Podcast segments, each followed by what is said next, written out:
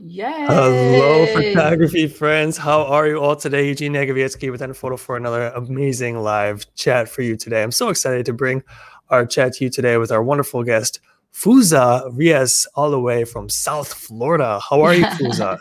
good, good, good. How are you today? I'm fantastic. Now, Feuza, we are so lucky to have her on board with us. She is not only a seasoned veteran photographer, but she is also a master of hmm. SEO, CRO, all these digital marketing techniques to help you get found and bolster your creative business. So we are so thankful to have her on board today. Are you ready to get started, Feuza? Yes, it's Fusa. I'm sorry. I know you asked me. sorry, am I doing it? we were talking about this before the chat. I know. So I'm like, I'm, I'm one of those people that if like you tell me your name is Greg versus Craig, I, I like still get confused. So I right. totally get it. Don't worry, it's Fusa, um, like the fuse box. Mm-hmm. So that's why everyone. But you could call me Fuse. Okay, that's the nickname. I might that's easier. That. that might yeah. be easier. So henceforth, everyone in the audience will be Fuse. It'll yes. be Fuse. that might be easier. Sorry it's I have, okay. I have a terribly hard name too, so I should I should be better about that. I apologize. it's okay. No worries whatsoever. Uh, okay, so we're going to jump on into this, uh, everyone in the audience. But before we do, I just want to uh, draw some attention to some exciting things going on uh, at nPhoto. Now, that is, of course, don't forget about our acrylic campaign that we currently have going on. I will pop a link into the comments right now where you can get 75% off two acrylic samples. That's for one wall decor sample in acrylic and one non wall decor sample. So something like an album or folio box or something like that. Uh, so please do check that out. We're running out of time on that at the end of June. That's going to be expiring. So do yourself a favor, click that link and check that out. One more thing I want to bring attention to is uh, our survey about live chats. Now, this is particularly to anybody who might be watching the recording please do us a favor and fill out our live chat survey so we can know how to best reach you with our wonderful live chats and what it is that you would love to hear about. So do us a favor and check out that survey and fill it out if you haven't done so yet. And get yourself some nice acrylic samples at 75% off before the deal expires at the end of June. So thank you so much for sitting with me uh, with that uh, fuse. Uh, we're going to get started now. And I wanted to ask you because you do have a lot of experience as a photographer, from what I understand. Now, you were telling me that you you were a wedding photographer for over nine years. Is that true? That's true. So I started when I was 29. I said I found at 29, I finally discovered what I wanted to do with my life, which was photography. And I knew I wanted to shoot weddings at the time. Um, and so I did that for about nine years. I'm 42 today. So it's been a long road journey, exciting journey. But I, as I always say to entrepreneurs, is it is about the journey and you always need to follow your curiosity. Mm-hmm. Mm-hmm. Okay, and so what what led you to transition? Because you we were talking before uh, we signed mm-hmm. on. Everyone in the audience and Fuse let me know that now it's about 75% of her business is doing more of the, the digital marketing, SEO, CRO, things like this. What is it that led you to kind of transition more from the wedding photography side of things more into the digital marketing?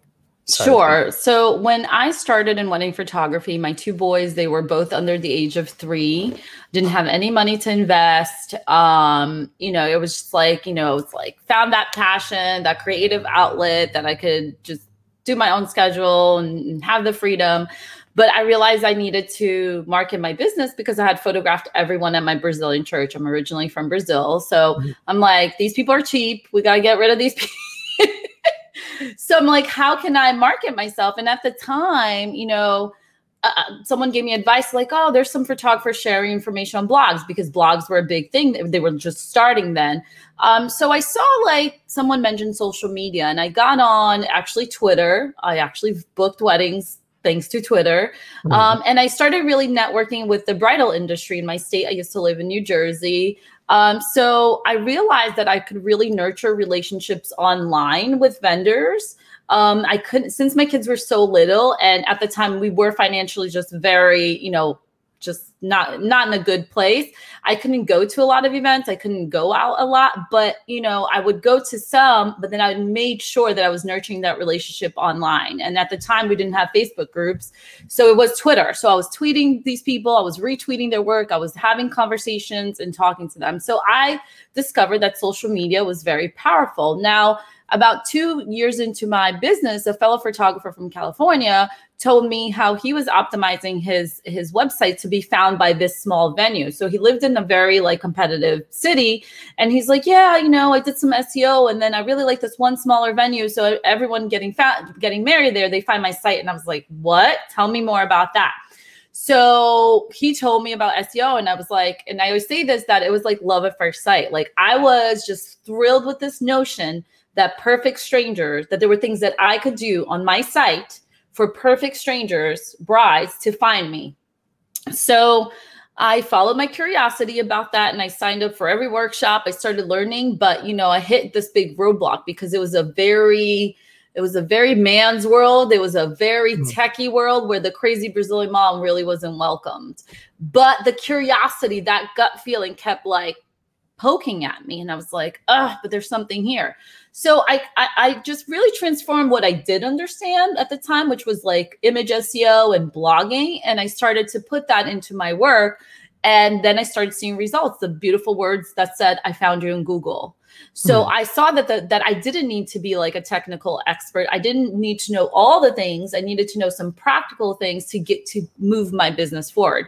So when that started happening, uh, Facebook groups kind of launched, and every time there was an SEO question in the photography community, I would answer it. So a lot of people started looking me as an SEO expert. So I didn't expect to ever teach SEO. Um, I ended up going to CreativeLive Studio Audience to learn about online business and marketing with a wedding blog I had at the time. But the SEO mm-hmm. thing kept coming up. It just kept coming up. It kept tugging at me.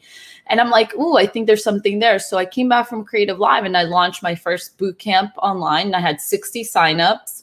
Um, and it was on Google Plus before online teaching was a thing. And I became more passionate about marketing mm-hmm. than I did about shooting in a way. Mm-hmm. Like I was just like, it just really, you know, now I know I should have gotten done PR in school. You know, it was just always there, but I guess mm-hmm. I didn't know it.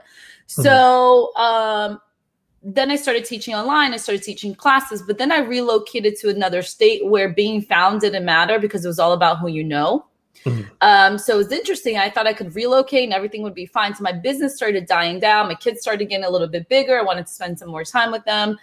So, you know, the business started shrinking. And then I relocated to South Florida, which is where we always wanted to live and I actually ended up getting uh, um, a job at a marketing agency, and I was like mm-hmm. director of SEO, and I built three departments at that agency. I built the PR department, the social media department, and then like the SEO content, more the organic SEO, because they had a whole department for the paid stuff. Right, my stuff mm-hmm. has always been organic, mm-hmm. so I did that for two years, which was was really cool. Like I got to learn a lot, but you know, it also was a very startup, um, like lifestyle where they really didn't have processes and I would develop the processes, then they would change their mind. So it, it became mm-hmm. like just not a good place mm-hmm. um, for me. So then I was like, you know what? I've been teaching. I still have my Facebook group. Let me just go back to, you know, what I was doing before. So then I finally fused the two passions, which was photography and marketing. And then I started offering um, photo shoots just for influencers, bloggers, and businesses.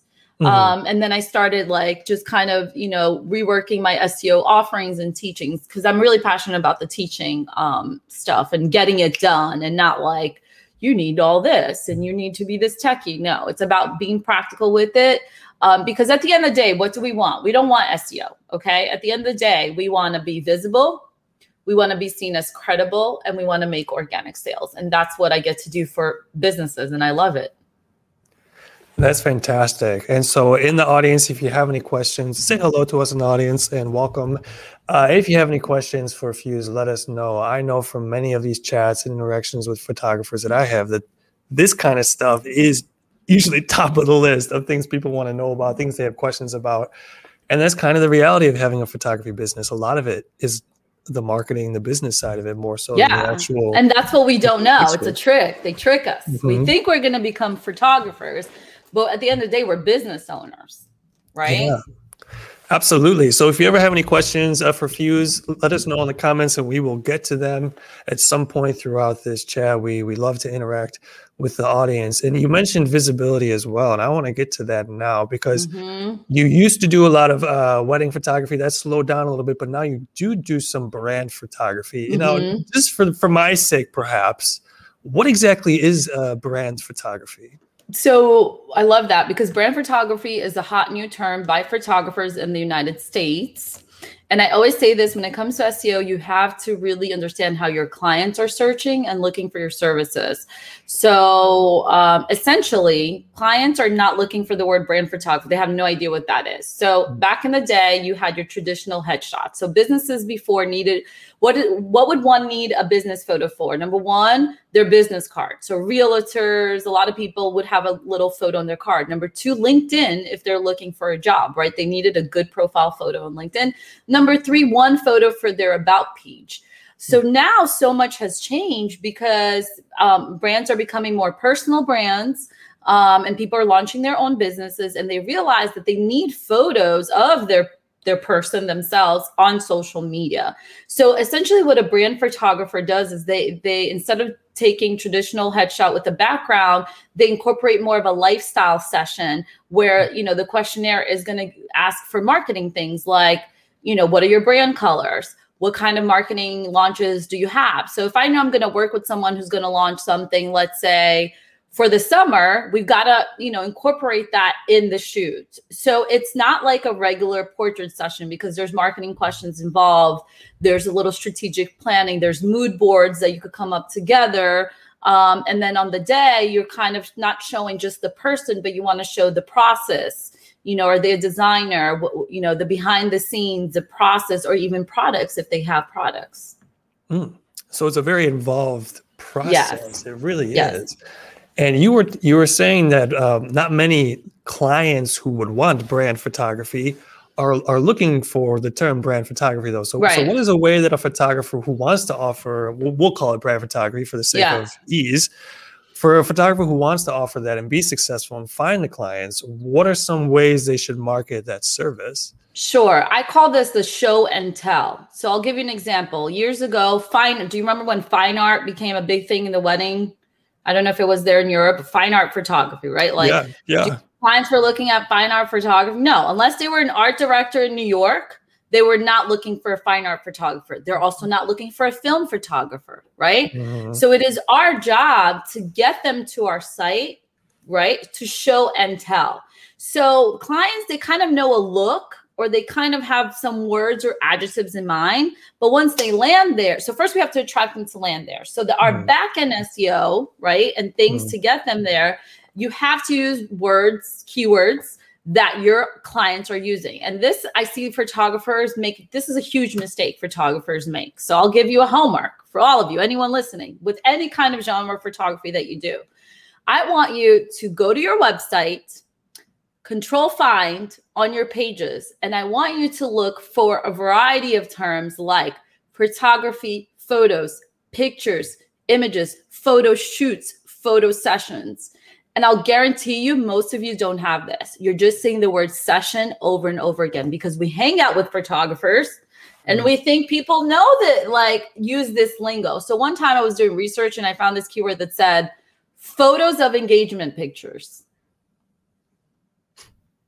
That's how our clients think. They don't know. So with that, so what are some of the keywords that our, our clients do know? Headshots.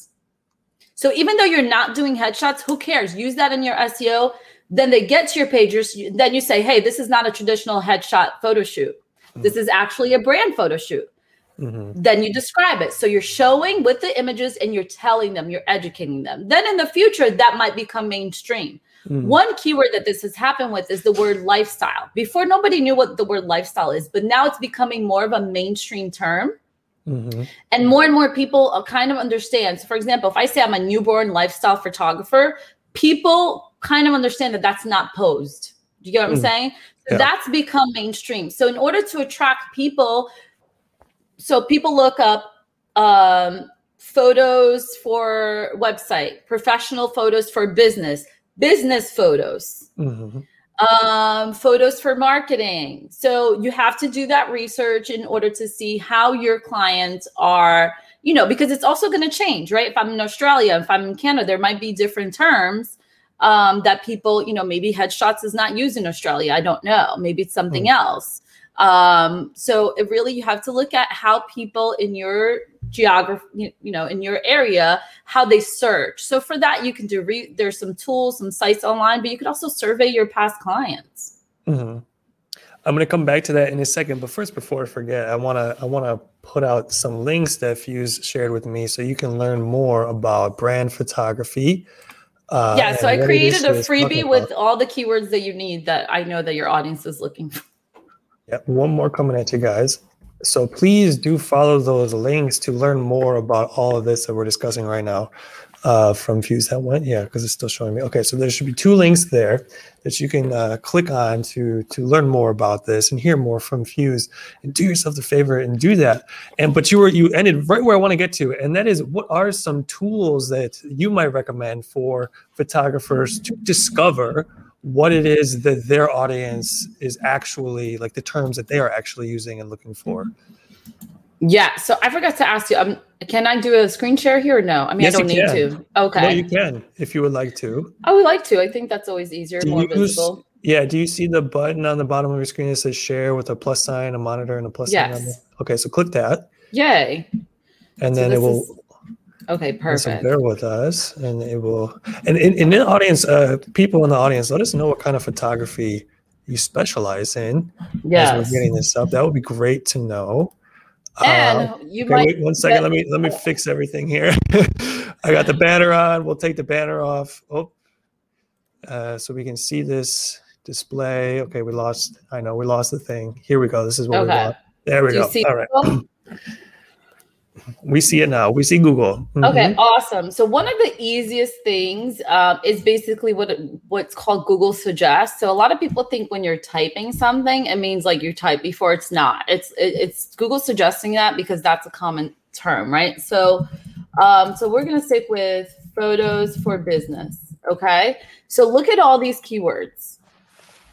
Photos for mm-hmm. business, photos for business cards, photo for business business website, photos for business profile, photos for business use. So business photos, photos of business women. So Google suggests number one.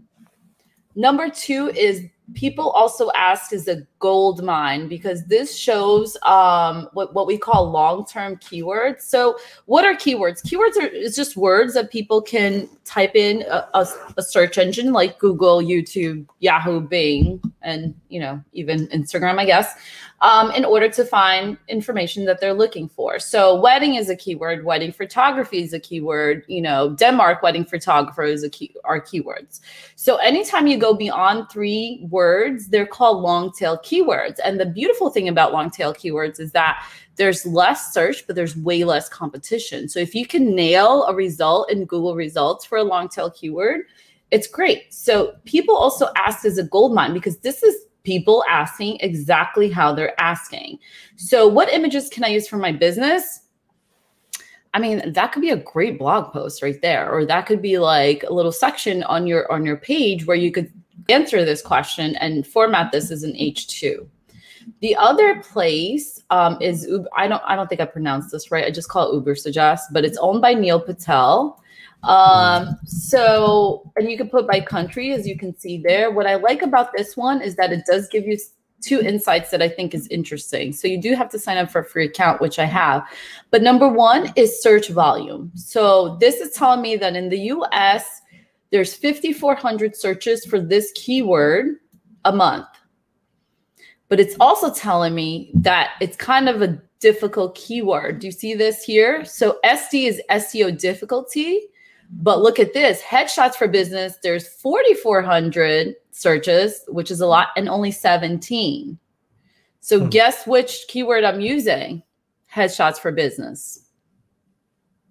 So those are the two things I look at here. I look at search volume, I look at the difficulty. And then sometimes I'll play around with like, oh, let's see who's ranking. And if they're ranking, you know, it so look, this person here has a lot of Facebook shares. This one here has um, you know, a lot of Pinterest shares and they're getting found, you know, that they're ranking. And then there's other things like related keywords. Another cool place that you can look for, it's called Answer the Public, which is a kind of funny site because there's this person live behind here all the time. Well, they're not live, but they're you can't even see it now, but it's it yeah. usually there's like a moving person.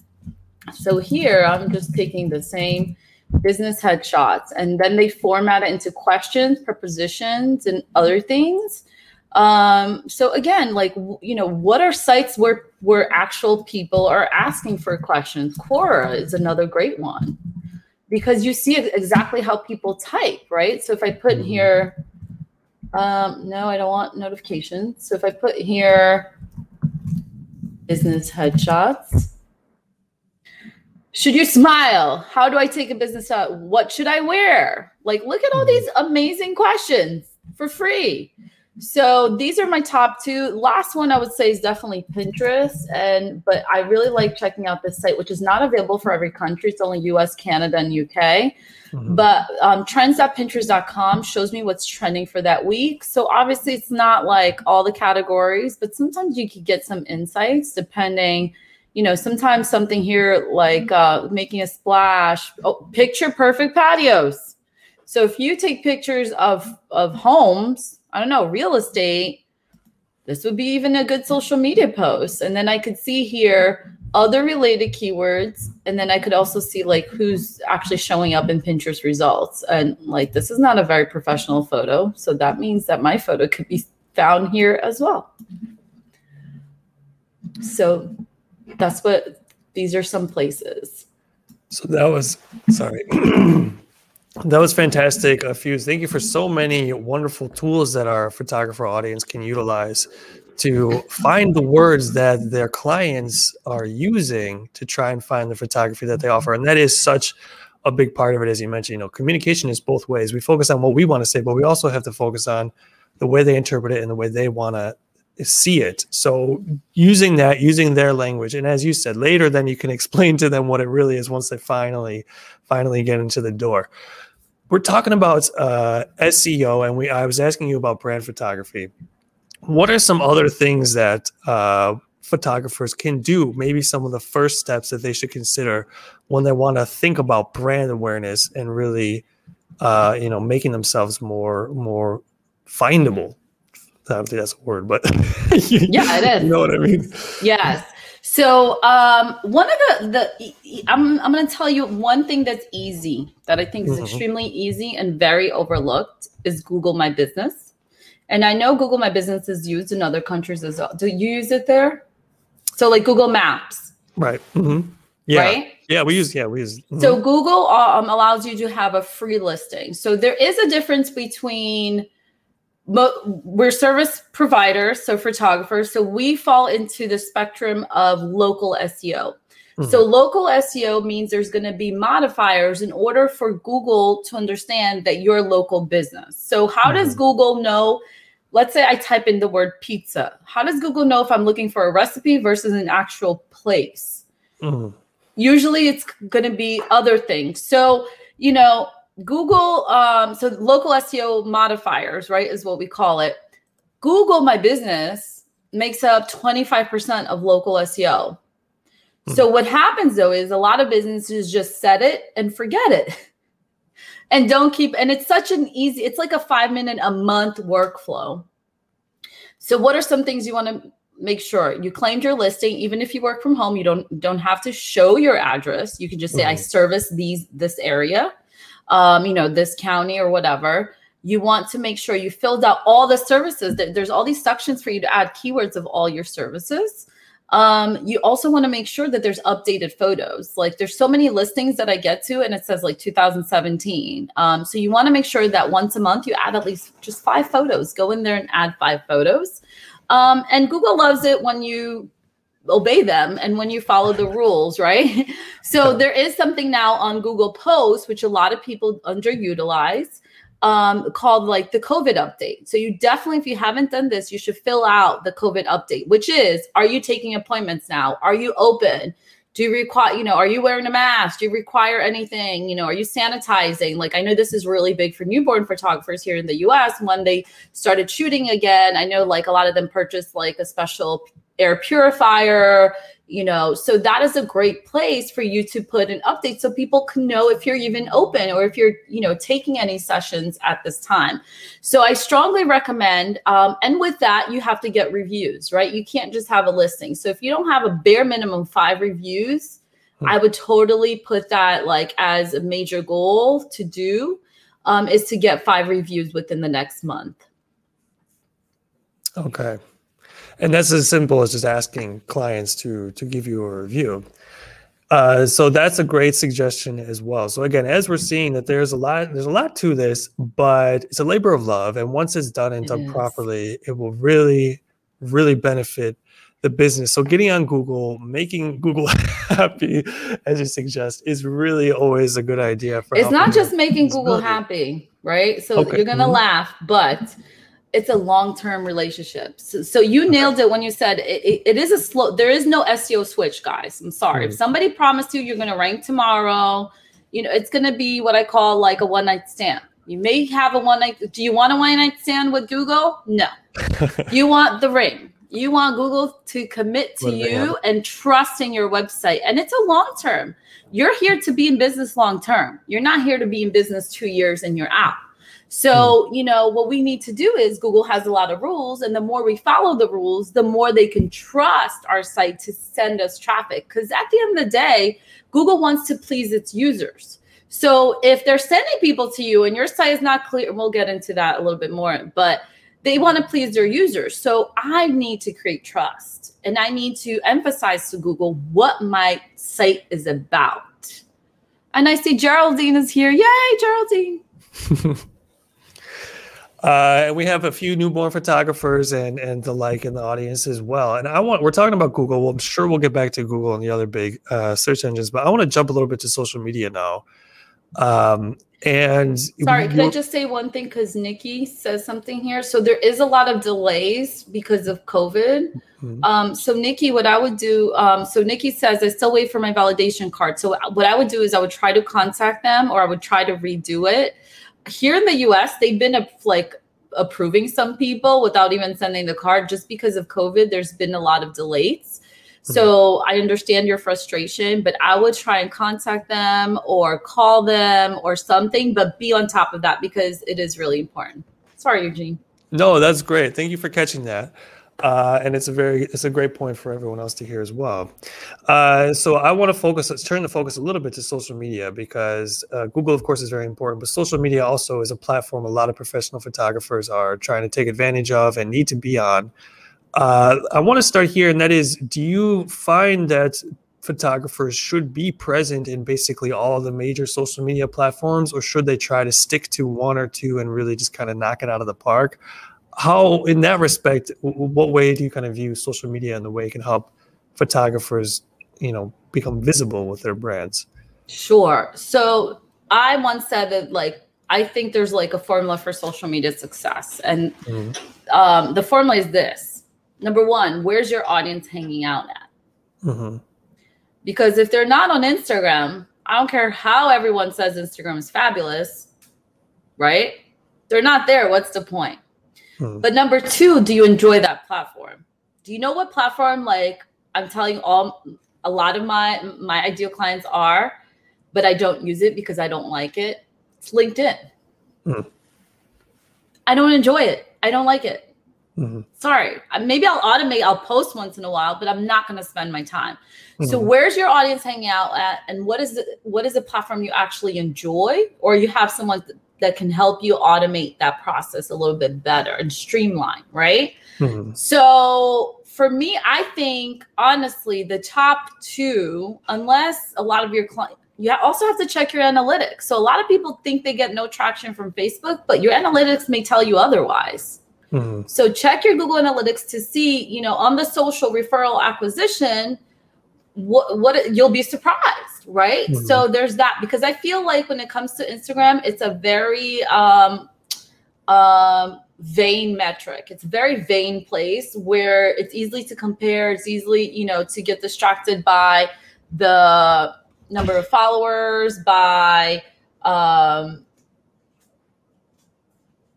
hold on one second. Just is this Aishla? Yep. Oh, she tell her to go and ask for help inside the store, please, because I can't help her from here. Sorry, tire no issues of a teen. no, no. This is real life, guys. This is what happens. um, let me just say, call your dad. Why are they calling me?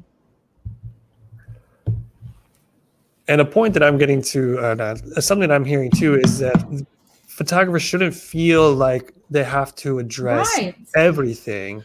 No. As you say, pick the ones that work, the ones that they like, the ones that their audience is on. And that's a great place to start. And you were Yeah. saying something about Instagram, how it's easy, it's kind of vain, it's easy Very to get vain. distracted. it's very vain. It's very Mhm. like, why is this working for everyone? Like, because we're seeing highlights. We're not seeing, you know, we're seeing highlights and it looks like everyone's happy and everyone's killing. Oh my God, they got the swipe up. I don't have the swipe up. I've been working so hard. And then we also like spend three hours on it just doing nothing and say it doesn't work for us. But you're also not being strategic and actually engaging in important hashtags that you should be. Like, you have to look at it as a marketing strategy and you have to look at it as strategic. The only platform that I really think photographers are missing out, and it's not really a social media platform, is Pinterest. Hmm. Pinterest is my fave. I'll tell you why. Because your pins and your boards appear in Google results. Mm. Okay. Pins and so just search anything. One of the first three results is it's Pinterest.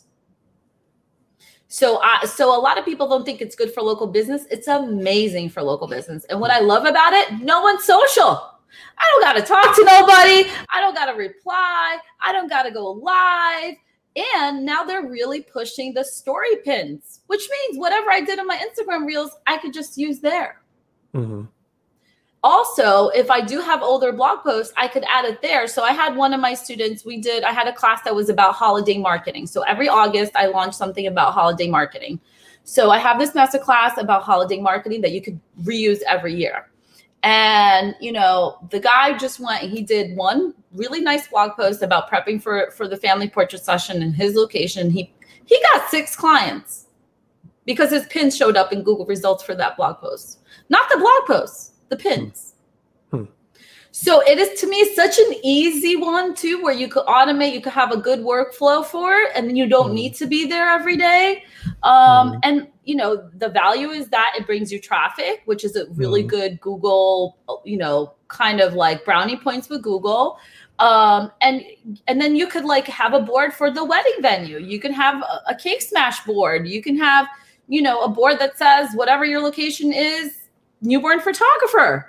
Mhm. um and and, and then Lu- google's going to see oh local related information. So we're going to send that to to the google results. So i do think i guess i would say the top three is instagram pinterest and facebook. But if your audience is not on facebook if that's not working for you anymore toss that.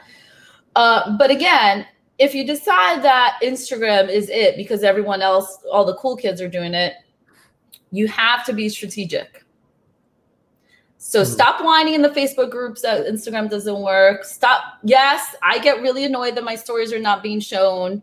Yes, I get annoyed of algorithm stuff, but we need to stop whining and complaining that something's not working when we're not even being strategic. Um, and we're really not even doing it the right way. Does that make sense? And I'm not saying that to put anyone down because I've been there. I Mhm. had to like turn off the notifications on my phone for Instagram and be like, okay, I'm going to engage for 15 minutes time block this. I'm Mhm. going to use a scheduler for my posts, so I'm not manually posting. Mhm. You know, Uh, okay, uh, maybe I'll go in and, and create some stories in the morning, and later I'll, I'll, you know, I do have my fun time too, but I can't just be on there going like this and like feeling sorry for myself and say it doesn't work for me. Does that? I hope that's resonating with people. I think so. You know, and I'm smiling a little bit, but it's just it's it really is just it's so much. You're laughing at me or with me? No, no, no, no, no. About the the fact that Instagram, like it almost is like a drug. Like it really is. Like it's Yeah, almost so yes. pleasurable to our own, you know, destruction because you exactly. can just get so. And you But then you get it. like then that adrenaline just falls, and then you feel like crap. and it's such that typical thing where you don't even realize it. You're like, oh, I'm gonna get to it in a minute. Next thing you know, you're like, your clock an hour has passed, and you're like, oh my god, I'm looking at food memes or something like that. and so, um, so this is really cool. Uh, uh, do we have a question? Hold on, I think yeah, a we question. have a great. Someone mentioned this, and we have to Mhm. say this. Mhm. Um, This is from Linda. Yes. Geraldine says, "I've Mhm. seen that views don't matter. It's the saves and shares. That's the other thing. Mhm. So we get so obsessed with the likes that have you ever gone into your Instagram insights and looked at the last three months? What were the mm. top saves and what mm. were the top shares? Because mm. that engagement metric is way more important than the like, and they're mm. way differently. Right. So if you're getting a lot of saves and shares, so there's a photographer who's now she's more of like an influencer, um, um, Tosh Haynes. Tosh gets in like over a thousand saves over and the girl is killing it. She doesn't, and she doesn't have like a hundred. She has twenty thousand followers, which is a lot. But you know, she's living um a hundred percent off this influencer thing now as a mom, and they have their photography business as well because of the saves and the shares. So sometimes you also think you're not doing well, but then when you go into the insights and you see what's getting more saves, what's getting more shares, let's do more of that because mm-hmm. that's mm-hmm. resonating with people. And you know what I like about that is that reinforces providing quality content too. You know, uh, instead of doing trying to have like a huge quantity just to hoard a bunch of likes, if you just focus on quality stuff that people are going to then likely want to save and, and share. So that's that's really that is a great point to stress as you mentioned. Um, do you see another question? Because I see for one from Linda as well. Mm-hmm. Uh, so we'll get to Linda's question. She says, "Never thought of Pinterest. I have a board of photos I like. Should I start a new one of my own photos?"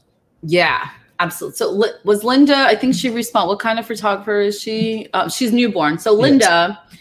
I would have um, three related work boards of your work only. I would have one of all. So whatever your business name is. I would have another board that's just newborn boys. I would have another board just newborn girls. And if you do a lot of twins, have a board about twins. These boards will have your work only, Linda's work only. So you put it in the first board, then you repin to the others. Then your second layer would be things you're finding for inspiration, like cake smash props, backdrops, what to wear for newborn photos, where you can mix between vendors and sometimes other photographers. Um, you know, that's really up to you. There's some photographers that refuse to pin anything else except for their stuff. I actually think the platform wants you to pin other people's things. Um, and then just related those related topics. So treat Pinterest like your blog. What are your blog categories? You should definitely have boards about that. If you're a wedding photographer, you need to have boards of the wedding venues names. Period. Brides are looking for where to get married first before they're booking their photographer. All right. What about some kind of uh, like a portrait photographer? Uh, so maybe a little older children and families in general. So weddings are definitely need the venues. You you gave a lot of great insight for newborn photographers. Mm-hmm. I know we have a lot of portrait followers as mm-hmm. well, whether they're watching now and quiet or if they come back for a replay. What might be a few things they can do to really take advantage of Pinterest? The top locations where you shoot. So is mm-hmm. are there parks? Are there tourist spots? So one thing I recommend be a tourist in your own town. So you should definitely have a board about living in wherever you're living. So let's say it's Montreal.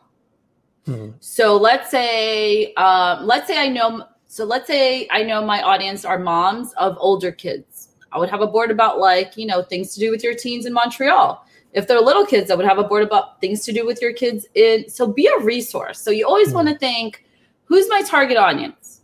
What keeps them up at night? Moms, it's what the hell to do with your kids. Sorry. I don't mean. So summer's here in the States. We're like, these kids have been quarantined. Now it's summer, you know, like they're texting me during the live, you know. So moms always need that. So be a tourist in your own town. But if you're a family portrait photographer and you're always shooting at um, you know, three locations, whatever. I know some photographers don't want people to know where they shoot. I don't anyway.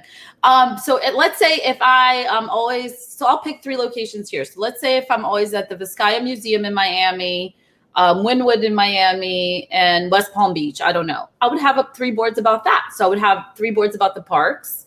So you know, national park, whatever, family photos would be the board name.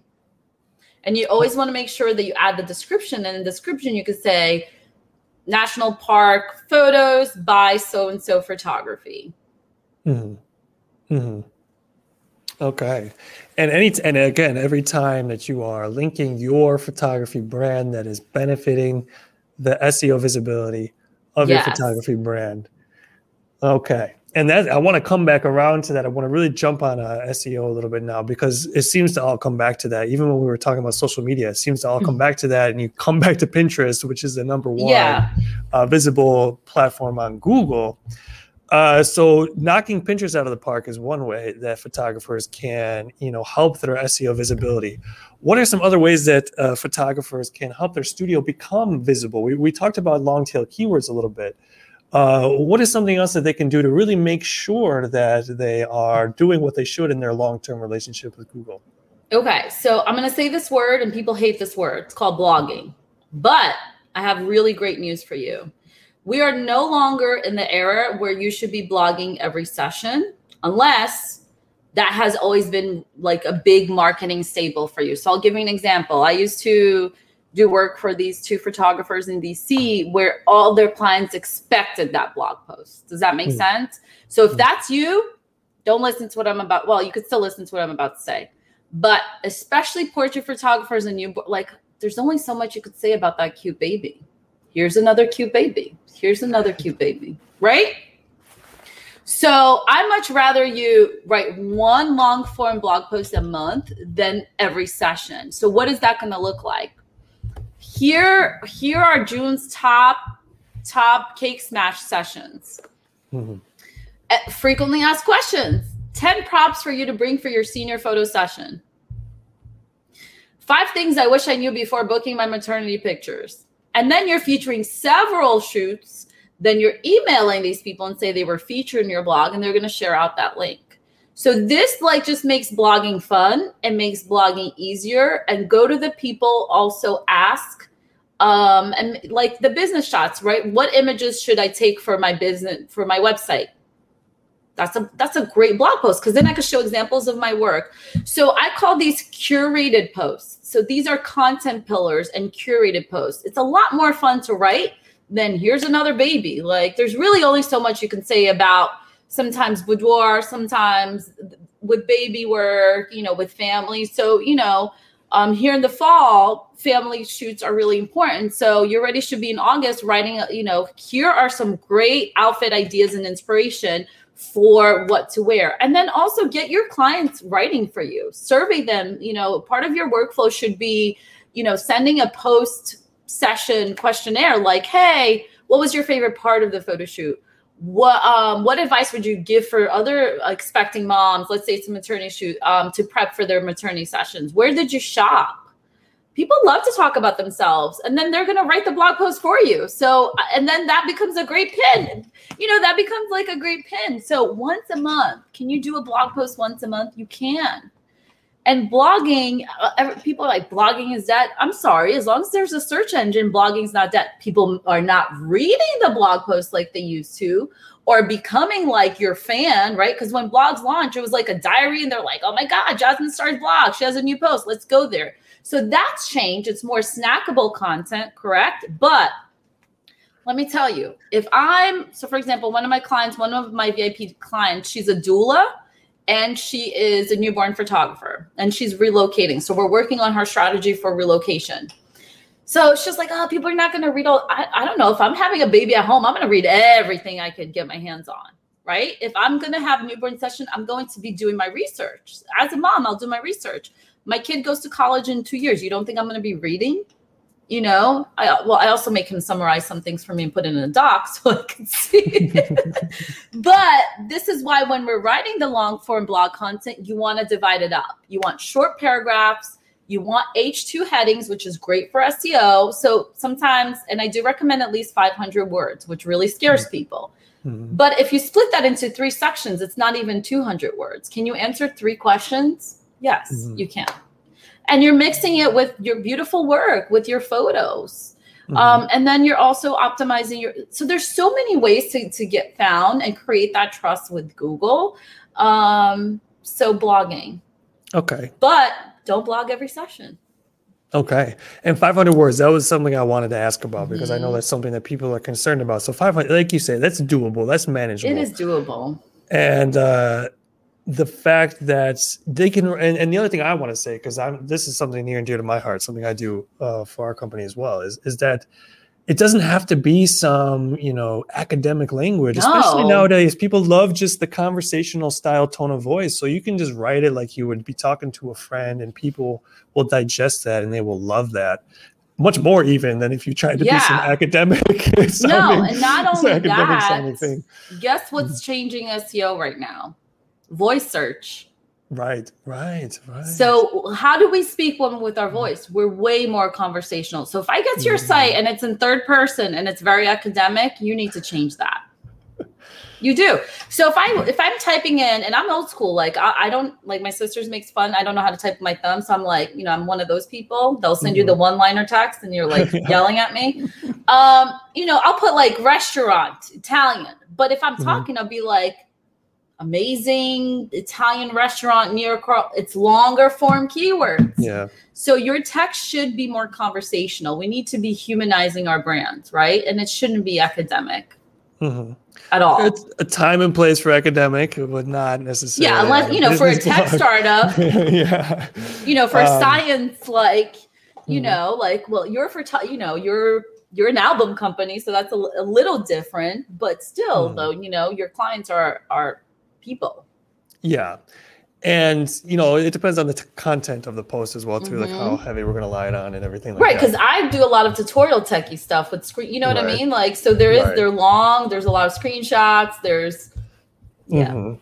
And the other thing about it is is the kind of scheduling, the consistency. And you say once a month is enough. Yes. enough Once a, once a month is enough. Certainly not every session, as you said. Once a month should be okay. Is there because you you talked a lot about these topical posts? Uh, is there a benefit to having some kind of session post, or should photographers really focus more on these pillar these pillar posts that you were saying? I, I feel like it's more pillar posts and roundup posts right so Mhm. let's say i have a really busy month in june as a portrait photographer here are my june sessions hmm you know what i mean like if like you know we had family a i love what they were family b they they did their photos at this place and again if you're interviewing if you're interviewing your your your clients they're they're going to write more than 500 words for you Yeah, yeah. What about you know? We're talking to an audience of professional photographers who love images, and they're going to want to put a lot of images on there. What about something like alt text or ways that photographers can take advantage of even using images in, in Mhm. written content? yeah i built my whole wedding business on on images and blogging right and Mhm. it's still very valid so we have so we have this upper hand we have this Mhm. incredible thing which is beautiful gorgeous pictures right Mhm. so they should definitely be filling out so i get this question a lot right about the the image seo so Mhm. image seo consists of three areas the title the alt text and the meta description the only one i'm really truly concerned about is the alt text i'm Mhm. sorry i do not have time i don't have time um, I also recommend you not, if you're a wedding photographer, please don't blog 100 images. Like, don't do that. Just don't, don't do that. First of all, it's going to weigh down your site, make it really slow, because ideally, all any photos you put inside of a blog post should have a unique alt text. Okay. Fuse, what do I write? It's very simple. Can you describe the photo? Is it a dad walking a, a girl down the aisle? Is it like, you know, a, a cute newborn, you know, six month old session? Um, so usually, so let's say if I did a blog post with five Im- im- image files, because those image files could be those collages, you know what I mean? Like a file could have two photos one by one. So let's say I did um, 2021 Cake Smash um, theme ideas for girls. I don't know, or for boys. There's always, it's harder for boys. Um, so whatever I call that blog post is going to be in my first alt text or any of them. I, I'm, I'm going to make sure one of my images has that those keywords, whatever I Mhm. named that blog post. Um, then the other ones, I'm going to say, you know, cake smash ideas for boys or cake smash um, photo inspiration. You know, uh, Denver, Colorado cake smash photographer. So you're really using variations, but if I have 30 of those, that's going to be hard, right? So I do bulk rename from Lightroom and I'll use like, you know, I, I will say like, let's say I can say like, you know, Ritz-Carlton wedding dash one dash two. So I bulk rename whatever images I pick from Lightroom, or you can use Blog Stomp, which they have some cool tools now. Um, Stomp Story, I think it's called. Um, but once I'm uploading them to my site or or if I'm redesigning or I'm really just tweaking the alt text. So for the alt text, I will do like sometimes one a full sentence or something. I usually do more loose keywords, but you don't want to write a paragraph in there. Like many years ago, I heard it shouldn't be longer than 16 words, and that kind of like just stuck with me. I don't want it too long. Uh, but it definitely should be filled out because again, your images could show up in Google Images, which is fantastic. Yeah, so don't forget about the power of those pictures. There are mm-hmm. words behind them. That's the alt text that uh, Fuse right. was telling us so much about. Of course, computers can't really see an image, but they see your image based on the way you describe it with the alt text. So that is another great, great, great part about it. And again, you love pictures as photographers. You should use them, but also use the alt text to really take advantage of it. One second. I got Sorry, everyone at home. My my throat is a little little sore Drink today. Some water here too. um, and uh, let us know in the comments, of course, if you have any other questions for for Fuse as we're going along here. We're t- really touching on SEO. We have talked about so many things that you can do to improve your SEO. Blogging, which uh, is of course near to my heart, is one of the most beneficial things that you can do to take advantage uh, and really bolster your SEO because it is it is still a words game. We are talking again. We're talking to photographers. We just addressed how you can take advantage of your photos to put the alt text behind it to put words to it. But at the end of the day, that's the way it is still. SEO, uh, sorry, search engines. It's a words game. You, you gotta mm-hmm. you gotta use the words, and the more the words that you mm-hmm. use that people are looking for, the best that's going to benefit uh, your your SEO and your your uh, digital visibility. Yes. Uh, did you want to, or I was going to get to a next question if you have. No, go ahead. Okay. And um, what about uh, some things you mentioned? How this I think is actually important. When you were talking about social media and things like this, you were talking about how photographers shouldn't be afraid to uh, share or to uh, promote. Maybe not promote, maybe strong. Share things from other photographers. Can you just touch on that a bit? Because I know that there is a little bit of there is some SEO oh, truth yeah. behind this. What is the benefit of a photographer, you know, sharing uh, other photographers' work and things like this? Okay, not necessarily. I was I was specifically talking about Pinterest because Pinterest right. is a photo heavy heavy right. site, right? Mm-hmm. So yesterday, um, there's like a local thing here in South Florida called Choose to Create, and we were together mm-hmm. yesterday in person, which was like wow. It was only like six of us or seven, and you know I was listening to this this book I'm I'm listening to, and he says success is a team sport, mm. right? Like you you you're a solopreneur most likely. Maybe you have an assistant, maybe you have, but like we we can't do this alone. I can't do the work that I, I do alone. I'm sure you can't do the work you do alone, Eugene. Right, so, no. and there's so much power in local networking that people just don't take advantage of. And I keep going back to thinking, what did I do right on Twitter that really got me those first weddings and got me connected with the wedding planners? Right? It was this like local connection. So, you know, it doesn't necessarily have to be other photographers if you're not friends with them but like can you like keisha keisha lambert from new york is an incredible wedding photographer. Like you know i don't follow anything wedding anymore but like i follow her work and i'm always like oh amazed. And i make sure i compliment her. I make sure that i let her know that like she's killing it. Um you know but there's other vendors. Think of vendors that you work with. Like how can you promote them online? And back in the day i used to say something that if you compliment someone online, they cannot ignore you even if they don't like you. I'm going to say that again. If you compliment someone online, they cannot ignore you even if they don't like it because it's going to make them look bad. Mm-hmm. So, you know, I know a lot of people would be like, when I was trying to get into new wedding venues, for example, and people like, take the planner out for coffee. I'm like, nah, I don't think that's going to work. So, what I would do instead is I would contact them and say, hey, um, I want to feature your wedding venue on my blog, but I realized I don't have any photos. Can I stop by and just take some quick snapshots? Who doesn't want free marketing? And then mm-hmm. I would mm-hmm. throw out like, oh, and it's good for SEO.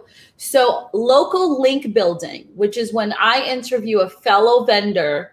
So let's say, you know, I do professional photo shoots. Let's say I interview a videographer who does commercials or, you know, video production stuff here in South Florida So hmm. I interview him and I link to him for my blog, and then he interviews me and he links me for my blog. So that is like showing Google, hey, this person's local, this person's local. They're linking up and they're they're more local.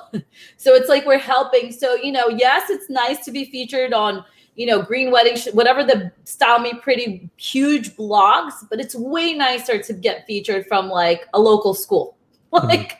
you know somewhere like locally so there's there's such huge power in local networking and in like you know in in helping each other in complimenting each other because it's like we need to get to the, this place where we're, we're confident in our work and ourselves and we value ourselves so we're not afraid to see somebody else shine you know what i'm mm-hmm. saying mm-hmm yeah. And and it's really great to emphasize this too because i think we can sometimes get the wrong perception and think that seo google social media it's we think that it is uh, promoting kind of this indiv- individualistic competitive atmosphere but actually these old fashioned you know good people values are still what makes you shine the best even in even in these uh, digital uh, atmospheres. So helping other people not being afraid to to comment and share other people's uh, work, especially when it can really benefit you.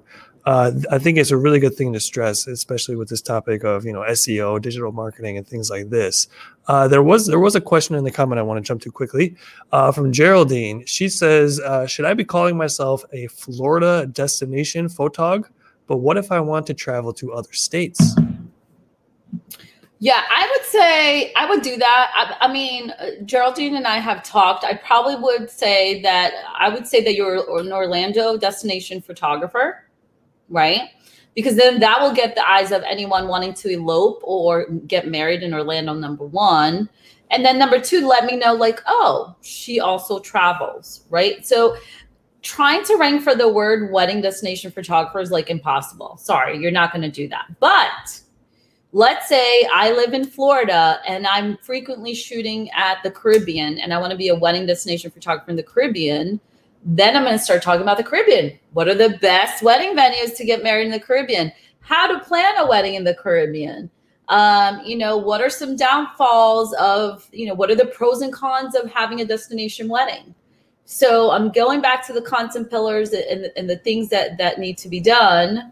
Um, sorry, I'm just having a, a slight emergency here. No problem. Um, one th- one thing I will add on what, what uh, Fuse is saying is you really are in control too, as she mentioned with the travel. And if you want to go to the Caribbean, talk about, you really can do that. So you can be in control of where you end up as a travel photographer. Just as an example, by simply writing about the places that you want to be at, because that, of course, is going to increase your visibility in that particular area, which will, you know, it's a snowball effect, which will cause people to find you more for that particular type of photography, which will, you know, beget you getting more uh, service in that area. And, you know, so the wheel spins, so to speak. So you can control it, even if there's a play, kind of what Fuse was saying earlier about social media. Even if there's a destination that you know is really popular, but you just simply don't like it, you just don't need to talk about it so much, and vice versa. If you want a place, if there's a place that you really, really want to be able to go to three or four times a year, or something like this, just talk about it. Uh, yeah. Talk about it and, and blog about it and write about it and do all these practices that Fuse had mentioned before. And you might be surprised how suddenly you start to become somebody who needs to go to this destination often. Yes, exactly. And the same thing if you're relocating too.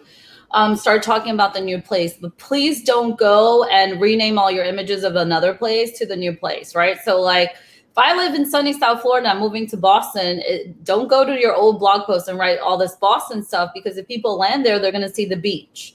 And then mm they're going to leave your site, and that's going to tell Google that you're not a good fit. So we don't want that. We want you to be trusted in the eyes of Google. All right. One thing I want to get to uh, fuse and, and it might have to be an abridged version because uh, we have been here for some time and i know it's going to be a big topic I but could that talk is, a lot. Okay and that is the uh, conversion rate. You know we're talking yeah. about seo and being visible but now how to make sure that visibility is useful. So now we're kind of getting more into s, s sorry cro mm-hmm. and just to be really clear how about you just go ahead and tell our audience what cro is? Sure. So cro is conversion rate optimization because at the end of the day SEO does half the thing, right? So SEO, I feel like it's almost like if I could get a store on Fifth Avenue in Manhattan, right? One of the top shopping places in the world, that's great. But I still have to have an enticing window for people to actually come in mm. and make a purchase. So when it comes to conversion rate optimization, I want you to think what is conversion look like for your business? So I'm not a fan of following um, SEO apps to see how you're ranking because people get sucked into that. I've had I've had people that all they want to do is outrank someone. They don't even need new business. Now maybe that's your goal. No judgment there. But if your goal is the organic sales, so we talked about visibility, credibility, the eyes of Google and your your potential client, organic sales. If your goal is organic sales, new leads, new clients, reoccurring income and clients, you have to look at your site and think what is the conversion look like so yesterday during the choose to create meeting we did um, a walkthrough of our customer journey so in your customer journey or in your website um, what does that look like for you? So is it a phone call? Is it the form fill? So most of us is a form fill or email, right? So that's the action we want people to take. What happens though is that many times people um, people are making hurdles. Like we and we do it subconsciously. It's not like we do it on purpose, right?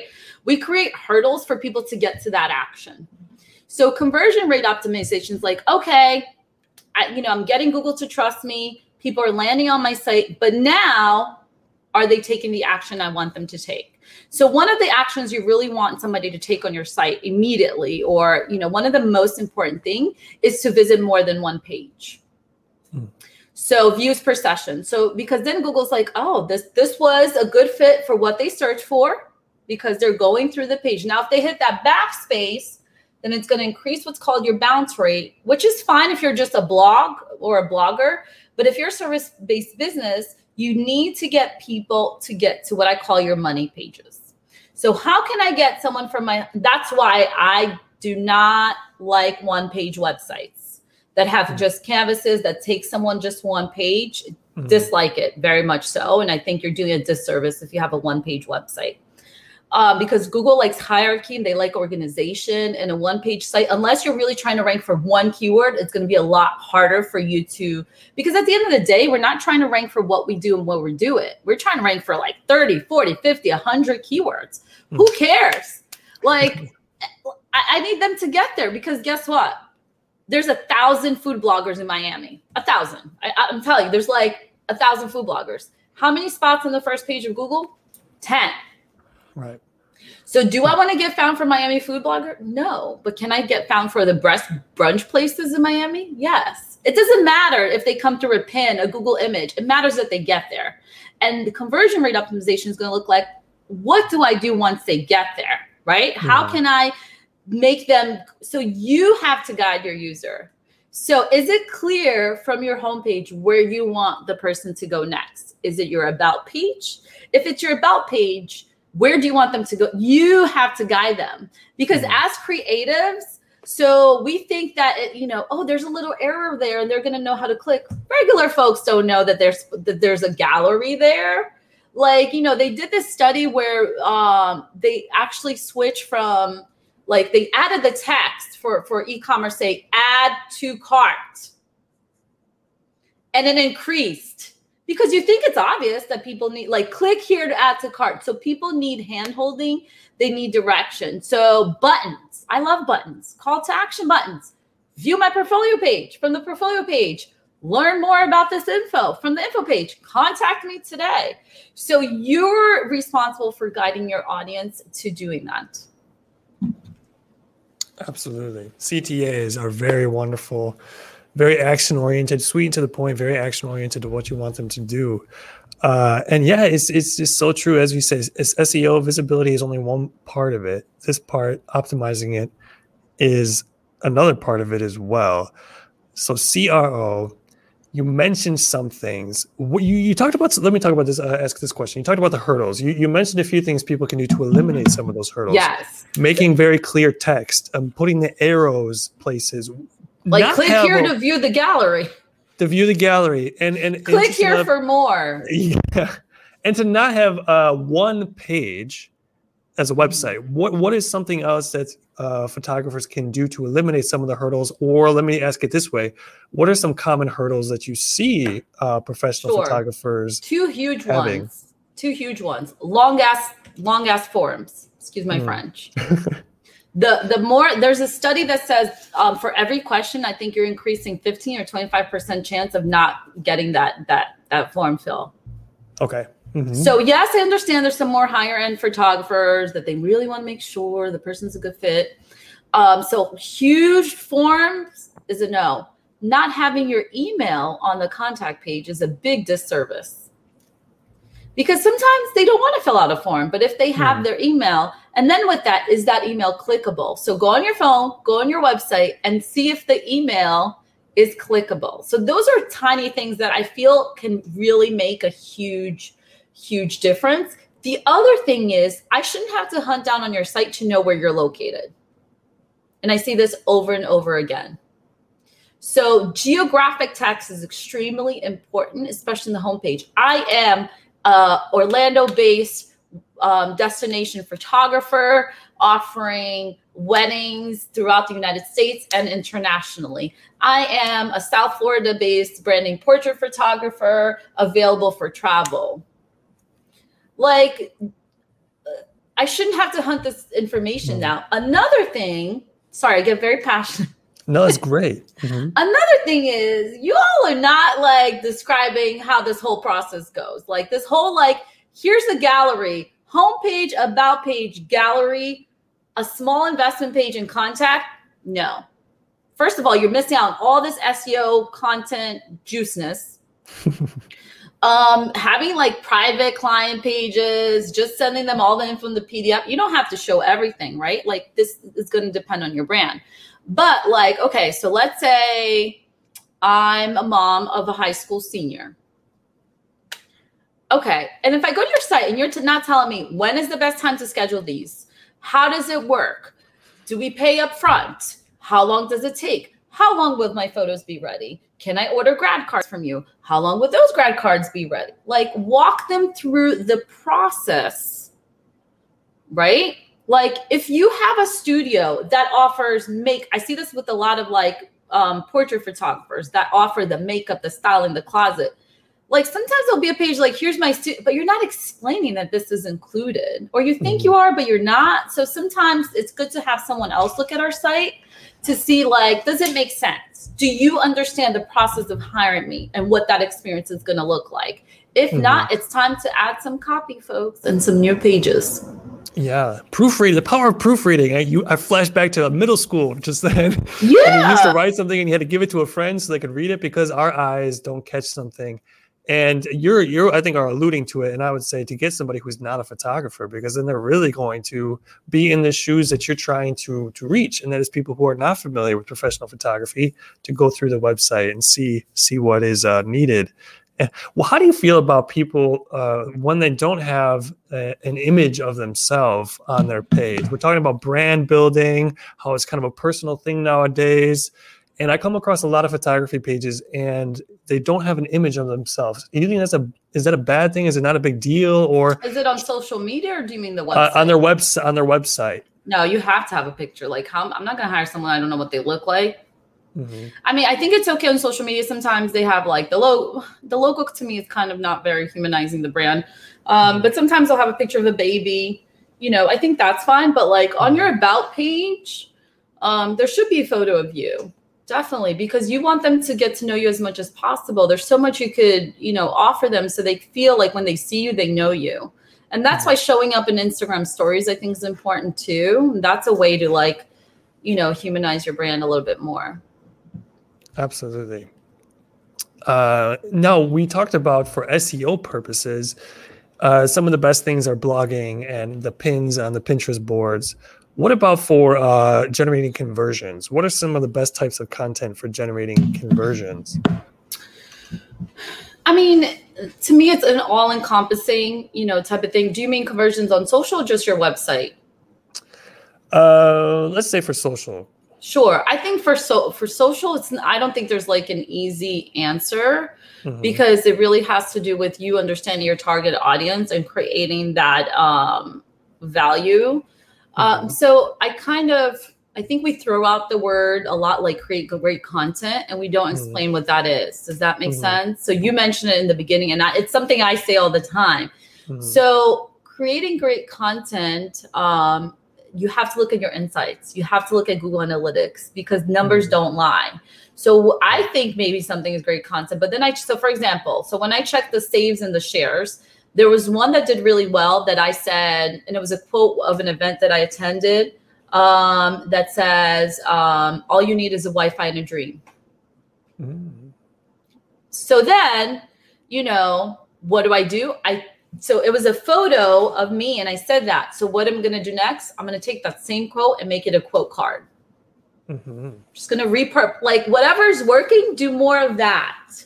So I think in social media, the more you put out, the more you, and I think when it comes to digital marketing, the true answer is be a resource. Mm. Be a resource with your site, be a resource with your social media, and that will mm. always come back to you. That is really the piece of the credibility, right? Mm-hmm. Now, being visible is important. Like if you don't have a website or if you're not present somewhere now, that's mm. going to be hard. yeah. You right? Because then you're not technically visible. It's like, do you even exist? Right now, yeah. it's like if you don't have an Instagram page, do you even exist? Um, but um, you know, again, I don't think you need to be all the places. I don't think you need to do TikTok if that's not for you. Mm-hmm. Um, you know, I like Instagram Reels because it's getting a lot of views and it could be short um, and it could just be a slideshow of photos. Yeah. Yeah. Let, you know, and let me ask about this because uh, and that is the website in general, like a photography, like a standalone professional photography website. So like Eugene Negovietsky's photography.com kind of a thing. Uh, photographers are notorious for maybe only having a Facebook page or, or Instagram page and maybe not having a standalone uh, website. Can you speak on that a little bit? Is that a yeah. disservice? Are photographers doing themselves a disservice if they do not have? One hundred percent need a website. So I was talking to this young guy yesterday. He's just he's very new. He's only twenty two, and he was like, "Yeah, I have a site, but it's not good." Blah. I was like, "It don't matter," because what people are doing is they're going there, then they're checking your Instagram, right, or Facebook, mm-hmm. or whatever, mm-hmm. um, or Google My Business, right? Like, mm-hmm. and you can't, you know, if you have a Google My Business without a website, it's like you have to have a website. Why? Because you own that. You have to have a self hosted website that you own your domain because it's your home. I call it mm-hmm. your. So, our goal with social media is to drive people to our home, mm-hmm. our home of our brand voice. Mm-hmm. Right? It's not really, it's yes, they're staying there, they're engaging, but hopefully when they think of the service we're offering, then they're going to go visit. Um, so you you definitely I think you know if you don't have a website, I would work on even if and I'm all about like work with what you have. Like if you're starting on Wix, that's fine. Wix has SEO features, you know. Mm. Most platforms have SEO features. Like work with what you have. Stop waiting for it to be perfect to to have a website. So this is what I told the, this I call him a kid because I'm 42. He's 22. Um, that's what I told him yesterday. I was like, no, I don't care that it's not perfect. Done is better than perfect. Put your mm. because this is what people are going to do. They're going to go say, oh, he has a website. Then they're going to go back to your Instagram. You know what I mean? So it's hmm. like, mm. but you you know, a website, you know, having a professional email, I think is also really important. No, like at Gmail and Hot Hotmail, right? If you're if you're a business and um, maybe you've had that email for a long time, but if you're a legit business and if you want to be looked as credible, please get a business email. Right, right. And just the other added effect that we're mentioning, uh, the the um, I see a question. We'll get to that. And the other main topic we're talking about is this connectivity. That's just another place for you and your business if you have a separate website, another place you can web your content back and forth from. As yes Fuse is saying between social media and your website. So it's it's really it's a great idea, almost an essential idea. Uh, and now you heard it from an expert as well. Now Linda read my mind too because she is is asking a question about an assistant to maybe help with something like this. Linda says, "I had someone from Google help me with ads, but I was spending 450 a month and it didn't seem worth it. Do you recommend working with a Google ad person or is this something you can do on your own?" I know I can make an ad slash post on Google My Business and include a photo. Is that helpful? So here's the thing. Um, I actually thought like Google Ads didn't work, you know, because like I'm all about organic. But then when I went to work at the agency, I didn't realize how many people actually click on Google Ads. So I think Google Ads absolutely can work. The problem though is if you don't know what you're doing. So, for example, there's something called negative keywords that you need when creating a Google ad. So, like, I don't want to be found for affordable photographer, cheap mm-hmm. photographer. So there's there's actually keywords that you don't want to be found for. So you have to know what you're doing, right? And then you have to see if it's having conversion. So if you're spending 450 a month, but if that's bringing you two clients a month, that's spending a thousand dollars with you, I then that, is that worth it for you? You know, like you also have to know if it's working. Like one time a dentist hired me and she was spending three thousand dollars a month and didn't even know she was getting leads from it. Hmm. No. So it's important that I think like you know, I think organic and paid working together can be like amazing. And what I like about the paid is that you do get immediate leads versus the SEO, which takes a longer. But what I would say for you, mm-hmm. Linda, is um, definitely start doing a Google post a week. Definitely start updating your Google My Business once a month. Um, and try other outlets. Maybe it's even going to be like a, a, an Instagram ad or a Facebook ad versus Google. But also, you have it's not about boosting posts; it's about going to the ads manager, which is now like kind of crazy, um, or finding someone on Fiverr or finding someone else. Um, because if that Google expert is not telling you about the negative keywords, or doing broad match versus exact match and showing you that or showing you that you got three you know did you get three um, contact forms and out of those three then one book. Because if you're spending more than you're making then i would you know consider other options for sure. And mm-hmm. i do want to say something. I forgot to mention it in the beginning. Okay go ahead. Um, so we're gonna i'm gonna do this for like two days straight but if so if people catch the replay i want you guys to um basically, if you're on Instagram, do a stories tagging and photo, also tagging me, Fuse Creative Inc. for a contest. So um, I'm going to pick a random winner um, to win three months of my membership, which you will get access to all my classes: Google My Business class, Pinterest class, local SEO class.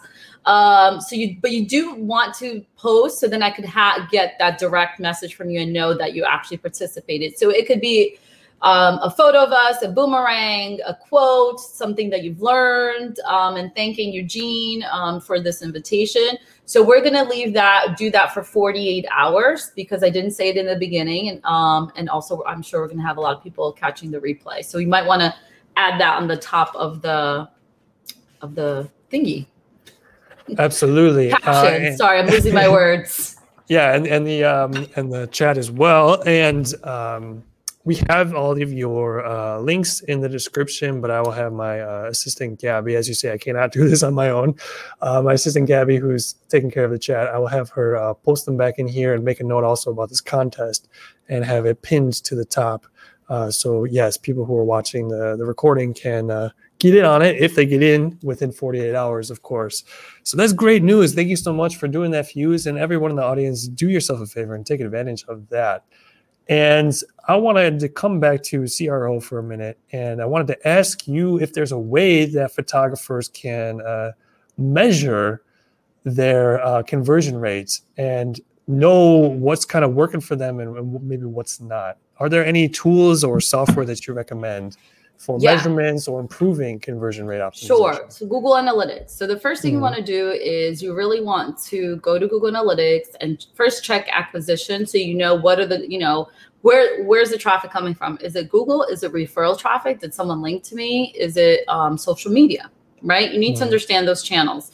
And I suggest always looking for at least a, a, a month's worth of data so then you can compare i'm not going to say compare to last year because covid was crazy but so you mm-hmm. could compare um, you know the month before mm-hmm. um, within that i want you to look at okay i see that pinterest traffic people are really only spending 50 seconds on my site but the people actually coming from facebook are spending three minutes so who do you mm-hmm. think is more of the qualified person so you have to start looking at this information. So you also, like I said, you want at least two page sessions per viewer after you've done some of the CRO changes.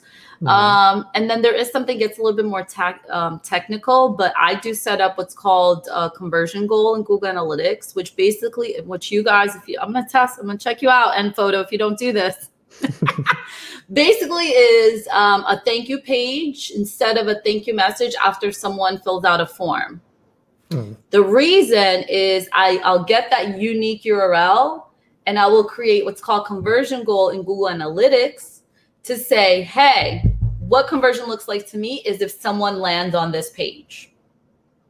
Mm-hmm. Then I can see I've had 20 visits to the contact page, but only three people filled it out. That's your true conversion rate. Right. Mm-hmm.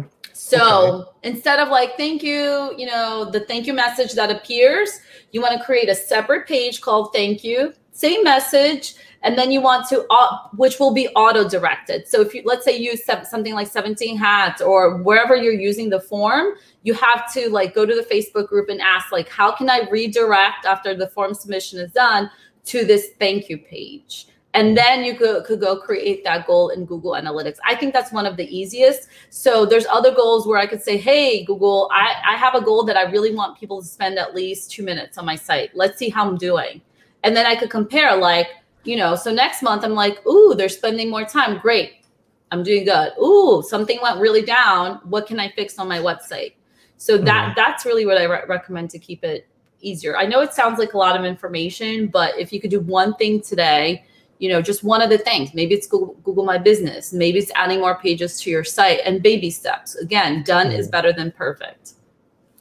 And the Google Analytics and things like this, does it work for a like Facebook page or an IG page before we mention the importance of having a standalone website? Or is it something that will only really work properly with a website? Um, I, I, well, Google Analytics is for websites, right? right. So mm-hmm. if you're in Squarespace, for example, you should still sign up for Google Analytics and not, don't trust plugins, don't trust like, Mm-hmm. You know, the Wix analytics, you want to be in Google Analytics, first of all, mm-hmm. right? Mm-hmm. Now, the same applies to social media. You got to be looking at your stats because you'll mm-hmm. be surprised at what you find, right? You got to look at the Pinterest analytics stats. You mm-hmm. got to look at the Instagram stats, look for the saves, for the shares. Um, you know, then you're then that's really going to give you the, the, the correct insight. So Google Analytics is specifically for your site. So it analyzes how users find it, what they're doing on your site. Okay. And as someone with a background in marketing, I know that it's it's don't get discouraged, photographers, because it's not very likely that uh, visitors will will convert on the first visit. But what are some ways that photographers can try to? Ma- I mean, this might go back to what we were talking about earlier with uh, CRO. But what are some ways that they can maximize the uh, chances of somebody converting on the first or the second visit to to their page? Sure. So I mean, remember that people there's timing, right? So mm-hmm. if you if a cold audience lands on there, uh, you know, there might not be as likely as to convert, right? Mm-hmm. Versus a warmer hot. Like, are you are you ready to book, or are you pregnant with one month and you're just starting to look? Mm-hmm. So if that client is in the beginning stages of that process, I think the more of a resource you are, the better. So when I was a wedding mm-hmm. photographer, I would say is I want to get found before people even know they need me. Oh, all right. So I'm thinking about getting married at the Ritz. I look up weddings at the Ritz. Ooh, this wedding shows up. Ooh, I like it. Ooh, it's pretty. Ooh, who's this photographer? I need tips on what to do with my kids in, in Montreal, right? Let's go back to the example. Ooh, this is a great blog post. Oh, who's mm. this girl? Let me look at her on Instagram. So, for example, Lejeune King is rocking on um, TikTok. Maybe you want to interview her. Mm-hmm. And I'm like, we went, I went over there, we did a VIP day, and I'm like, I'm thinking like, she's like, oh, this is my ninth TikTok customer. And I was like, I was surprised because she does a lot of non-photo related stuff. Oh. Like stuff that's kind of vulnerable, a little crazy out there stuff. And I'm like, I was like, I understand why people are connecting, they're liking her craziness, and then they see she also does photos. Mm-hmm. Does that make sense? Yeah. Mm-hmm. So it's like, um, so that's what I mean. How can you be found before they even know they need you? Being a resource. So that's why it's important to put out content to to be a resource to help your audience with other things and not just what you do. Mm-hmm. That's why I said, you know, things to do with your kids you know, if you're a senior photographer, you should have content about getting into college because that's what's keeping the moms up at night. The whole process, how to apply, how to get hmm. scholarships, mm. how to get funds. Um, oh, yeah, so, No, go ahead. Sorry. No, Linda had a question. Go ahead and I'll look up so I could tell her where she can find this. Yeah, and then uh, I will voice her question in a minute. And it, I just was just going to say that it's it's that old you know business saying that people do business with who they like, and one way you can have people like you is to help educate them, and the other is just that pure old connecting on a personality kind of level thing as well. Which is why Fuse says these things: educate people, help them, and show your personality, so that people have a way to connect with you. Because at the end of the day, all we're saying about SEO and digital marketing, that's a big factor still too. Is it's just do people like you? Do they connect with you? Yeah, uh, so not Linda, everyone's gonna like you. Right? Yeah, and that's okay. Yeah, that's okay. And I think that's the problem with social media and putting ourselves out there. We get scared because we want, like, we're human. I want everyone to love me, but I'm not for everyone. So exactly. our goal, you know, Jasmine Star said this, so I, I didn't say this. She always says like our goal with our, our our social media and our website is to attract and repel. Mm-hmm. Right. So mm-hmm. I was mm-hmm. telling you before, my kind of brides when I was a wedding photographer were brides that did not like weddings. Mm-hmm. And that the grooms were very involved. So the brides didn't like wedding planning. They wanted something unconventional. I knew that. Mm-hmm. So in knowing that, I put out more of that language out there because then they they resonated with me. Right and knowing that we don't need everybody and not trying to chase the people that right. say okay you're not for me just let them go let them go and be you know more will come that you do like and you're going to open space for the more the, the people who's going to spend more money with you yeah. did you know that there was an auction um, for this rare plant that sold for i think 19000 euros wow. was this one of these orchids or something or no no it was a, not even an orchid and I'm like, if someone's willing, and it was like 20 something thousand dollars to pay that much, mm-hmm. why am I being like, oh, I'm so afraid to raise my prices? You know, mm-hmm. it just mm-hmm. made me think there's people out there that have money to spend and there's abundance yeah. for everyone. So if you're afraid to raise your prices, this is Fuse telling you it's time. Yeah. Sorry. And and th- no, that's fine. And there's you know 350 million people in the U.S. is growing. Like again, if there's two or three that say, hey, "You're not for me," let them go. You'll find go. more people who will like you. Let's get to Linda. Linda had a great practical yes. question about how to find the shares saves on Instagram. Sure. I've been looking. She says. Yeah. So when you go to Insights, you're going to want to go where it says the content you shared. So I don't know if you can see here, but Insights. Then mm-hmm. we're going to content you shared Mm-hmm. Then there's reach in last year. So instead of reach, we don't want the full year. You could do 30 to, let's say three months. And then in the reach drop down, there's all the stuff. So there's saves and shares.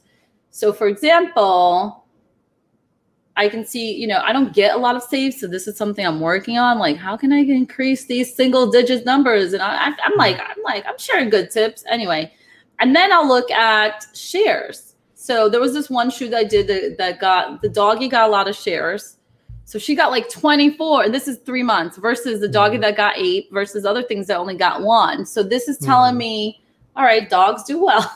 but yeah, it's giving me insights on what is resonating with people as right. far as saves and shares. Mm-hmm. Um, so a lot of times we're just looking at, I mean, I like to look at comments as well, w- which photos are getting the most comments, because I think, again, there are different levels of engagement. Like is one level, comment is another, a share and a save is another. It's like such a bigger mm-hmm. action. I'm gonna I'm gonna go a little to the left here, uh, but you and I were talking about pets uh, before we we came online yes. and how they're taking over. And if you're into again, like one of the messages we're saying here is, if you don't like something that's performing well, then you don't necessarily have to do it. But if you like dogs and animals and pets, I was talking with a pet photographer, and he put it pretty pretty nicely and he said nobody is afraid everybody likes you know cute dogs and kittens and they're not afraid to interact with those kind of images. You know some people they like you know babies but they might be hesitant to leave a comment on a picture of a baby or something but nobody's afraid with dogs and cats and you know little you know parrots or whatever. So dog and pet images they really they really do well. Yeah, them dogs going viral on mm-hmm. TikTok mm-hmm. and, and and reels, and people relate with that, right? Yeah, absolutely. And pet photography is a huge thing right now. It is, and it's getting bigger and bigger and bigger. Stay and people want products. They want canvases of their pets. They want videos. They want albums. Mm. Absolutely, they want to show off their, like their child. Absolutely. And, and little insider info, all of our nPhoto audience, stay tuned for more about pet photography. I have a feeling coming up at the turn of the calendar, there's going to be some more interesting info about pet photography. Uh, but it really is, it is taking off and it is taking the world by storm. So again, if you're into dogs, if it kind of fits your brand and your personality, and you want some shares and saves, try it. I mean, I did photograph him. It does help, but like, yeah, well, that's what I'm saying. You're not, also, not, random. Yeah, not yeah, random yeah, with some random dog. he's actually one of South Florida's top attraction. He goes in the paddleboard okay. with you. Okay. Okay. Mr. Uh, Mr. Paddles. Mr. Beaches is his name. Sorry. Mr. Mr. Beaches got some clout, I'll tell you.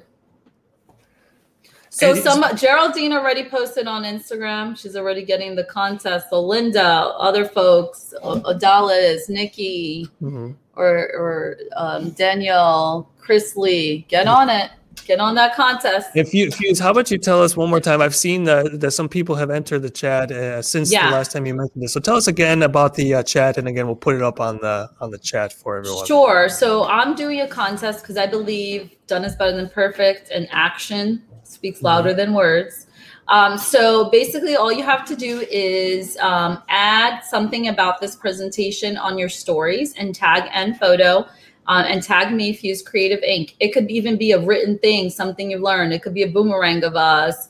Um, it could be you taking notes, you know, anything on stories. Um, and for the next 48 hours because we want to be um, give time for the people that are watching the replay and that weren't able to, to be here live to enter as well. And you'll get three months free of my membership which costs $97 a month which you get access to all my classes my pinterest class my holiday marketing my google my business bootcamp my local seo so it's over like a thousand dollars worth of classes where three free months you could totally watch those as well all right. So do yourself a favor, get on that. As I say, we will put information about this in the comments and we will pin it clo- uh, at the top for viewers who are watching the recording within 48 hours. Such a great idea. And thank you. And, and I just wanted to touch on one last thing, too. And that is, we were talking about this dog and it spiraled into the fact you said that he's a big deal. And that's another great idea because we're talking about the importance, too, of being known in your area, first and foremost. Uh, so that's a great opportunity as well to kind of get your name out in the area. Is if there is some uh, well-known person, celebrity, animal, place, or something, um, try to involve that in some of your photography and put it on your social media, and that will, I'm sure, get a lot of uh, attention from your local market. So that's that's a great idea as well, too. Um, so don't forget about uh, Fuse's contest on social media. Take advantage of that within 48 hours to get three months free from Fuse and her training. Fuse, sorry, I almost did it again. No, you did it right. You did it right this okay. time. All right. yeah, so it's the Ignite and um, membership. So now what I'm doing is basically you're not going to be able to buy my courses anymore unless you become a member. Um, so basically, I'm, i decided to simplify because a lot of people are hiring me for VIP immersion days. So the SEO done in a day. Mm-hmm. Um, feel free to DM me on Instagram about that. That's something you're interested in. Like I'm flying to Detroit on. I would love to go to Europe. Somebody could get me. come on, come on, come on, get me to Europe, guys, and then I can we- meet Eugene in person. Yeah, we are perfectly situated too. Poland is a beautiful country. Yes. We're very close to haven't been uh, only Prague, two... Vienna, oh, I love Germany. All right, here there is a question in the audience uh, from from Nikki. Is that am I pronouncing that correctly? Yeah, I don't Nikki know if it's Nikki. Nike. Nike. Nike. I love Nike. this question so much, though and let me read it in case somebody's listening to audio. I'm into uh, doing events, product, food, interior style, style photography, but love to add some family, kids, and weddings too. Can I offer that in one website, or do I need to have different sites for that? I love this question so much because I think we overthink these things. Um, and the reason why I love pages on the website is that I can have a page. So essentially, at the end of the day, something I haven't said, which is really important, and I feel like this is where people get really stuck or they get scared of me. but then they end up hiring me. It's okay. Every service that you do needs its own page. Mm-hmm. It's not about your website ranking for all these things. So, so I'm going to take Nikki here. Nike. Sorry, I, we don't know your name like properly. Mm-hmm. So, events, product, food, interior styling Okay. So you should have a page just about your event photography. You should have a page about your product photography. I feel like product and food could almost be in the same page, just like for newborns. If you do a lot of milestone sessions, um, you, you could have a page just about milestones where you have cake smash here. That's a great keyword. Birthday cake smash has a lot of views a month. Hey, Quinn. Quinn's one of my clients. Um, um, and then see, I got sidetracked. Sorry. Um, no, it's okay. and then so cake smash, then um, six month or birthday. That could be the same page. That doesn't need to break out, right? Don't go crazy. All right. But so I feel like food and product, or maybe product and interior styling can be one page. Okay. Because I want that page to get found in Google. It's not about my whole website getting found in Google. That one page, if it has great information and FAQs, can get found in Google right? For the, that specific keyword. That's why I don't necessarily see a need to break off different brands. There are exceptions. If you are a baby photographer and you're not going to add some boudoir on there, you get what I'm saying? Mm-hmm. But if you're a wedding photographer, that may work. So I think with you, this is more of a lifestyle thing where you're at the end of the day, everything you do here is portrait photography work so I would have a main page called portrait photography, and then I would have the different thumbnails for those different things. Right. Um, so maybe for you, you want to go from events, maybe to just weddings or just family, because it's that sounds like a lot, and that I think could get you know there's riches in the niches for sure. Um, so you know, but maybe you have this one landing page where it's like, hey, I'm a portrait photographer. These because our clients, when they look at us, they look as at at us as photographers. They don't get weirded out if you're a wedding photographer and if you shot a product. You're a mm-hmm. and they're ah, see, this is where we overthink it, right? Now, yes, they're probably attracted to your style. Like, yes, if you're just a wedding photographer, that's attractive to a bride, but like they're not like for them, you're a photographer. They don't understand sometimes these differences that we do. Mm-hmm. But again, you also don't want to be like, you know 11 genres I, I, I think that could mess you up oh yeah yeah and it can be a little too much so a separate page for for each within reason as you said you can lump yes. some of them together product yes. food all the cake smash but you month. should not have like one investment page that says here's my maternity pricing here's my newborn pricing here's my baby no hmm. because then I'm going to ask you what page is targeting maternity photography. And if you tell me your portfolio page, there's a problem with that. Mm-hmm. What's the problem with that? Eugene knows this answer. I'm going to quiz you, Eugene. What's the problem with the portfolio page that has everything on it? Well, no, like so. Let's say um, this person has three galleries: one for maternity, one for newborn, one for baby. Mm-hmm. And I go to this website and I say, "What is the page that you're targeting maternity photography?" Yeah. And they mm-hmm. tell me it's their maternity photography gallery page. What's the problem with that? Well, there's more there than just maternity. No, let's say they did have it. Let's say oh, they okay. have three separate galleries. Right. Okay. You know, waiting, I'm waiting for your answer. Anybody I'm, I'm, shy, I'm on the spot. I'm not gonna lie. Cute, little, cute. I, I, feel like I make Eugene nervous. Anyway, it's all this Brazilian jerseyness. Just, just now, it's, it's, a lie. It's a lot. Uh, Q would know.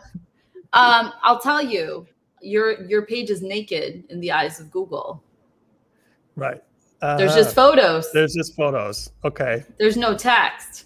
Yeah, so no. the the solution to that is you can mm-hmm. either turn that gallery page into a slash info page where there's mm-hmm. then, you know, when should I when should I so let's do maternity. Maternity portfolio, then have your FAQs right there. That's the page you're targeting maternity photography. Okay. Now mm-hmm. you can say that's the page. Now, if you just assume just because you have a gallery of that genre and that's what's going to rank, it's not. I just, I just want to say right there that was like your your students you were mentioning. You did make me nervous there, but I, I still want to hire you. I still I still want to hire. You. No, I got like the the presentation I did in Frisco, Texas. Right, I had two women come, and they were not photographers. So one was a chef, and the mm-hmm. other one also was I think was a chef, a well, interior designer, and they're like, "I'm scared of you. I don't want you to see my." I was like, "That's why you hire me. This is why we do it together. I make it simple."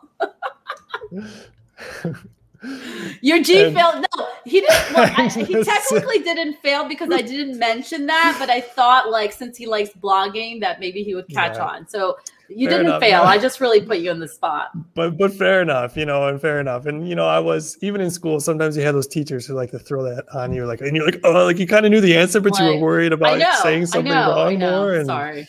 But don't worry, uh, Odele, I, I, I can take it. Don't worry, I like it. I, I like uh, the little beef. It's it's fun too. Keeps things interesting. um, Oh, so thank you so much. Thank you so much, Fuse. Um, so much great insight from you today. And as I would, I would love to even get you back on in the future. Uh, yeah, there's so much more maybe to we cover. could do one about Pinterest. Absolutely. This is just the tip of the iceberg. And yeah, Yeah. Pinterest is exploding. You know, much like pet photography, you know, we're all like, wow, that's really growing. I was shocked when I found out how crazy Pinterest was. You know, I Mhm. still remember those days like 10 years ago when it was like so bottom tier for all the other platforms out there. So And and the interesting the interesting thing is that Pinterest users are way warmer. They're at the stage where they're already planning mhm, or they're purchasing. Do you know how many times I'll be in a store and I'll go to Pinterest and see like that idea I saved mhm. if that looks like it. So there, there's like proven statistics between a Facebook user versus a Pinterest user that a Pinterest user spends more money. Ooh, This is why Pinterest has Pinterest shopping inside their platform. They were one of the first ones. They were also the first Mm. ones to have um, a visual search mhm. where you can actually search for something with pictures, which is something Google's doing more of now with the Google Lens. Yeah. Wow. So definitely, we'll do something about Pinterest and maybe even uh, Geraldine's like, so- please. we'll make it happen. We will make it happen, Yes. and maybe some other stuff as well. Thank you so much for joining us today, Fuse. Everyone in the audience, don't forget to take advantage of our contest. We have uh, put a comment about that in the uh, comments in case Oh, you it's didn't catch Nikki. everything.